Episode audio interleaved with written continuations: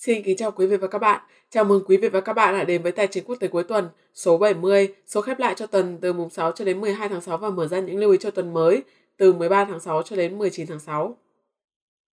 Thưa ông Trần Khắc Minh, trong tuần vừa qua đúng như ông đã lưu ý thì công bố họp lãi suất của ECB và công bố chỉ số CPI của Mỹ đều là hai sự kiện quả thực đã ảnh hưởng lớn đến thị trường. Trong đó, công bố chỉ số CPI Mỹ đã gây sốc lên toàn bộ thị trường tài chính, đặc biệt là thị trường cổ phiếu và thị trường trái phiếu. Ông có nhận xét như thế nào về tình huống hiện tại ạ? Vâng, xin xin chào các bạn. Chúng ta lại gặp nhau trong số 70 của chương trình Tài chính quốc tế cuối tuần. Như chúng ta đã biết là như số trước tôi đã có lưu ý rằng tuần vừa qua sẽ có hai sự kiện Ừ, khá quan trọng có thể ảnh hưởng trực tiếp đến ờ, thị trường tài chính. Thứ nhất là ngày mùng 9 thì ờ, ECB họp ừ, ra quyết định lãi suất thì chúng ta đã thấy rằng là ừ, mặc dù ờ, lãi suất vẫn giữ nguyên trong trong kỳ họp này nhưng ECB đã chính thức công bố là sẽ tăng lãi suất 0,25% vào kỳ họp tháng 7 và như vậy thì có thể uh, cho rằng đến kỳ họp tháng 9 ECB sẽ tăng 0,5% tiếp theo. Nhưng uh, thị trường đã bị sốc vào ngày cuối tuần khi mà um, chỉ số các chỉ số về CPI uh, ờ, của Mỹ được công bố. Um, chúng ta đã hy vọng rằng là uh, chỉ số 8,5% của tháng 3 là đỉnh của lạm phát ngắn hạn. Tuy nhiên là uh, thị trường hoàn toàn thất vọng khi mà thấy rằng là kỳ tháng 5 thì lại công bố là 8,6%. Và đó là một uh, mức tăng giá Ờ, gây sốc cho toàn thị trường, đặc biệt là thị trường cổ phiếu và thị trường trái phiếu. Ờ, trong thành phần đó thì người ta thấy rằng lạm phát dịch vụ là cao nhất trong vòng 3 thập kỷ trở lại đây. Nó đóng góp 3% trong số 8,6% ờ, trong chỉ số đã được công bố. Và như vậy, mặc dù Fed đã thông báo là tăng lãi suất ờ, ở kỳ tháng 6 là 0,5% và tháng 7 cũng sẽ là 0,5%. Tuy nhiên, ờ, thị trường đang đánh giá rằng sau chỉ số CPI vừa công bố thì ờ, rất có thể trong kỳ họp FOMC ở kỳ tháng 6 có một xác suất nhất định là Fed sẽ tăng luôn 0,75% lãi suất trong kỳ tháng 6. Đó làm cho thị trường chứng khoán bị bán tháo mạnh mẽ, giá vàng tăng vọt lên và thị trường trái phiếu cũng có những biến động bất thường khi mà đường cong trái tức lại xuất hiện ờ, hiện tượng nghịch đảo. À, vậy à, chúng ta nhận nhận định rằng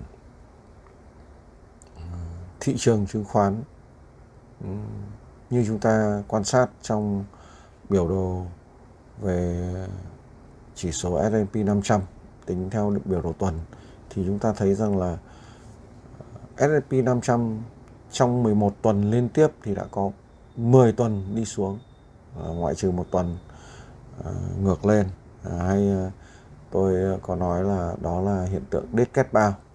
Ừ, con mèo chết ở thị trường Mỹ.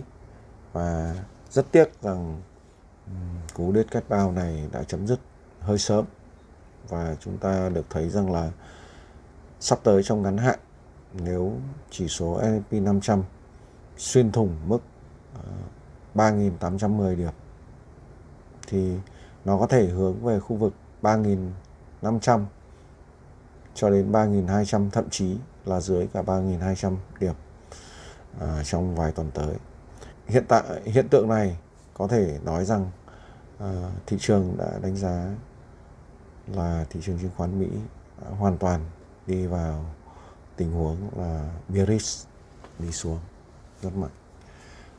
À, nó có thể kéo theo các hệ lụy tiếp theo và chúng ta hãy chờ kỳ họp ngày 14 ngày 15 tháng 6 ngay trong tuần tiếp theo này uh, của Ủy ban thị trường mở để xem về quyết định lãi suất kỳ tháng 6 sẽ như thế nào. Đối với những thị trường mà chúng ta thường hay theo dõi như là thị trường tiền tệ, thị trường hàng hóa hay thị trường cryptocurrency, ông có những lưu ý trong ngắn hạn nào hay không thưa ông? Vâng, chúng ta đi vào các thị trường ờ, vẫn thường phân tích. Đầu tiên chỉ số DXY và USD Index thì ờ, chúng ta thấy rằng ờ, đúng như dự báo của mấy clip trước ờ, thì chỉ số này đã hồi phục rất mạnh và cuối tuần vừa qua thì đã vượt lên trên mức 104.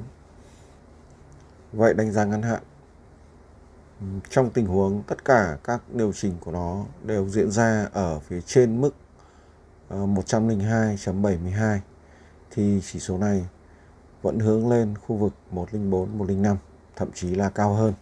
Đặc biệt rằng là chúng ta cần lưu ý ngày 14 ngày 15 khi mà Ủy ban thị trường mở họp quyết định lãi suất thì khi công bố lãi suất có thể chỉ số này sẽ dao động rất mạnh và như vậy thì chúng ta thấy rằng là cặp euro đô la Mỹ đã không thể vượt qua nổi uh, mức 1.0766 uh, ờ, mặc dù có chớm vượt qua nhưng mà không đứng vững và đã quay xuống. Vậy đánh giá trong ngắn hạn tất cả mọi điều chỉnh của cặp tiền này ở phía dưới mức 1.0766 đều cho một kết quả là sẽ hướng về khu vực ờ, 1.0460 cho đến 1.0349 thậm chí là thấp hơn. Chúng ta lưu ý là 1.0349 là mức đáy à, gần đây của cặp tiền này. Và chúng ta cần chờ đợi à, đến kỳ à, họp tháng 7 của ECB khi tăng lãi suất thì có thể là đồng euro sẽ ổn định lại. Cặp tiền thứ hai là đô la Mỹ, Yên Nhật. Chúng ta thấy rằng là đồng Yên Nhật vẫn tiếp tục bị phá giá. Và trong tuần đã có lúc cặp tiền này lên đến mức cao nhất là 134.54. Vậy đánh giá ngắn hạn.